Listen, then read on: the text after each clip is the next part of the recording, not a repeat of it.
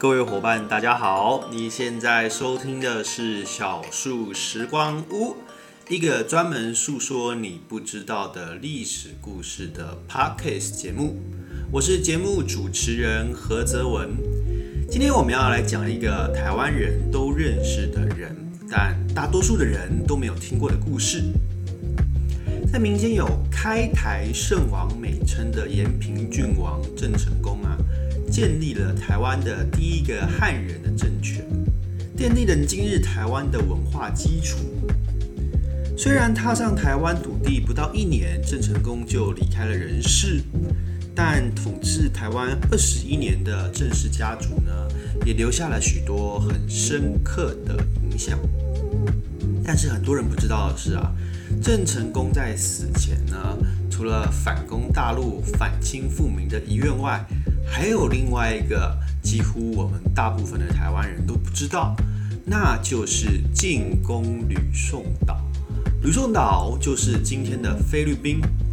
这个故事啊，还要从一五七一年西班牙人侵占吕宋岛，建立马尼拉城开始。在统治的初期，西班牙和汉人相处的还算融洽。因为需要华人在贸易跟经济上的合作，一五九二年统一日本的丰臣秀吉呢开始向外扩张，计划先占有台湾，再进攻吕宋，这引起了西班牙殖民者的注意，开始企图殖民台湾，派船舰探勘台湾。一五九七年，丰臣秀吉还没开始南征就病故了。西班牙人就乖乖的继续待在马尼拉，直到荷兰人开始来东方贸易，企图介入菲律宾群岛，对明朝贸易的商机大饼分一杯羹时，西班牙人重新发现了台湾的重要性。一六二六年，西班牙人跑到台湾，晚了荷兰人两年。之后的故事我们都知道，荷兰人赶跑了西班牙人。郑成功又打跑了荷兰人。那为什么郑成功想要进攻吕宋岛呢？我们把镜头啊拉到更早，说说另外一个中国海盗林凤的故事。林凤是早于郑芝龙的大海盗，当时呢已经盘踞了台湾海峡，在万历年间并吞了几个汉人的海盗势力。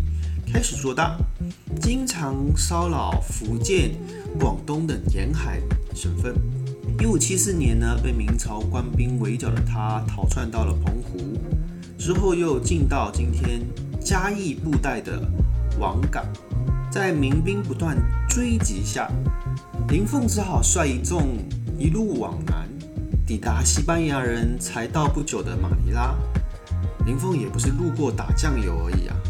他一到马尼拉就包围了城池，还杀了西班牙的将帅高地，让西班牙人大为震惊。虽然最后林凤被击退，逃回台湾，但是西班牙人发现华人呢是其殖民政权的一大隐患。一九五三年，西班牙总督马里纳斯率军远征香料群岛，强迫马尼拉的华侨担任华船员。苛刻的待遇引起了不满，途中遭到这些华侨起义反抗，船上包括总督在内，几乎所有西班牙人都被杀了。这引发了西班牙人对华人深深的怨恨，开始排华，驱逐马尼拉内的华人。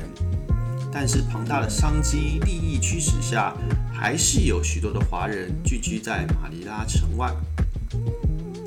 万历三十年，也就是一六零三年时，明朝听闻吕宋有个金山叫做鸡翼山，便派人前往探勘。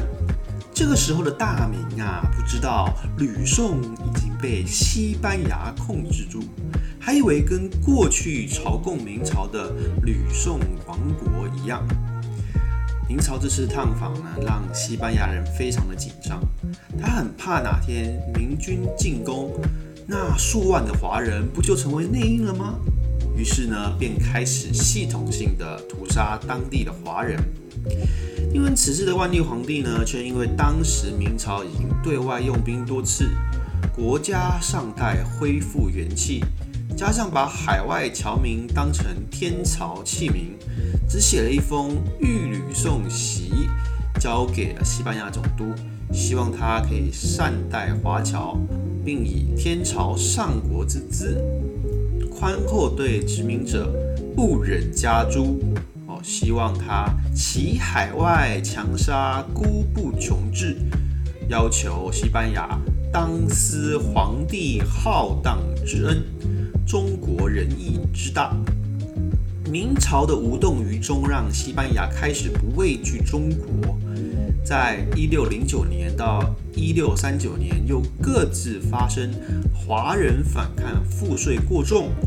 西班牙人故技重施，把华人华商就地解决。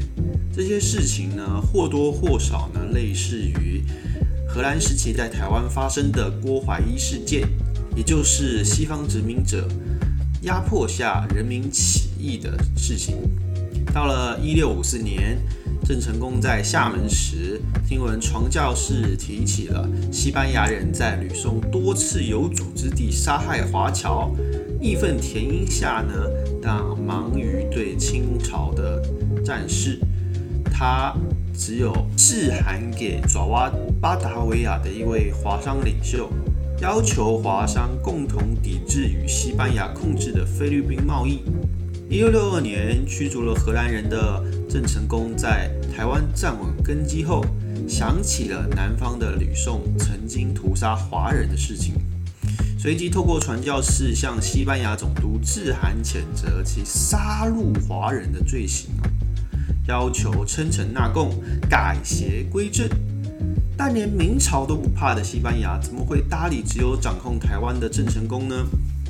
随即呀，又对华人展开了大屠杀。郑成功闻讯之后暴怒，决定挥师南下进攻吕宋，给华侨报仇。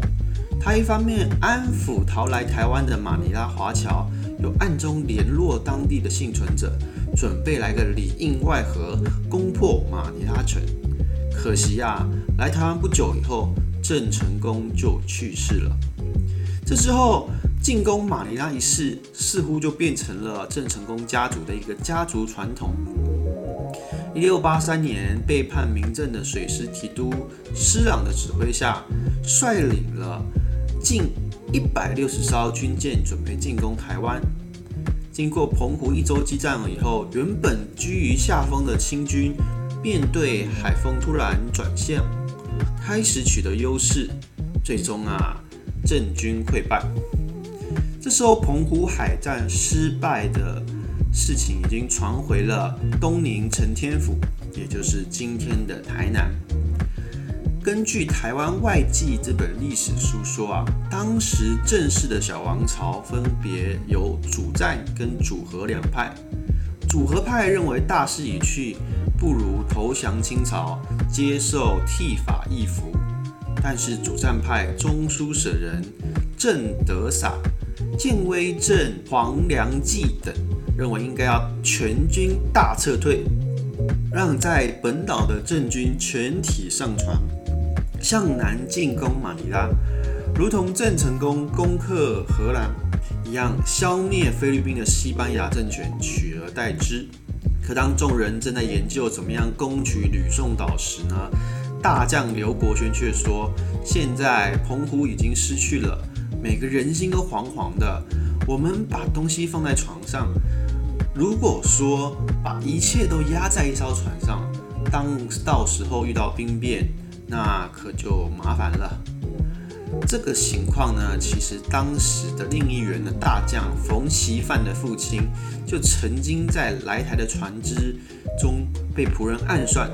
听到这件事情以后啊，大家就打消了攻进攻吕宋的念头。其实啊，刚刚说的刘国轩在海战失败以后，见大势已去，他早就被施琅派员收买，所以正式王朝灭亡后，最终他到了北京，成为了汉军八旗，死后被清廷追赠少子太保。然而呢，许多营巢移民最终又辗转到了越南，成为了明乡人。但那又是后话了。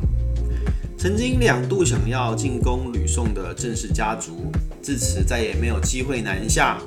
而从台湾出发攻取马尼拉，也成为许多历史爱好者的“如果当年历史怎么样的”畅想题材。从这段故事啊，我们也可以发现，台湾在16世纪开始就已经成为大航海时代下位居关键地理位置的重要角色，与东南亚息息相关。这个故事想必可以给大家带来很多的趣味。我们在思考历史事件时呢？也可以去带入当下的大环境的因素。其实台湾的地理位置呢，不管位居于东南亚跟东北亚的枢纽，在这样一个充满了各路人群、各种族群交汇出灿烂历史的地方呢，了解我们的历史文化呢，其实是非常值得跟重要的一件事情。期待接下来的节目呢，也有你的参与。今天的故事，不知道大家喜欢吗？那我们下次见，拜拜。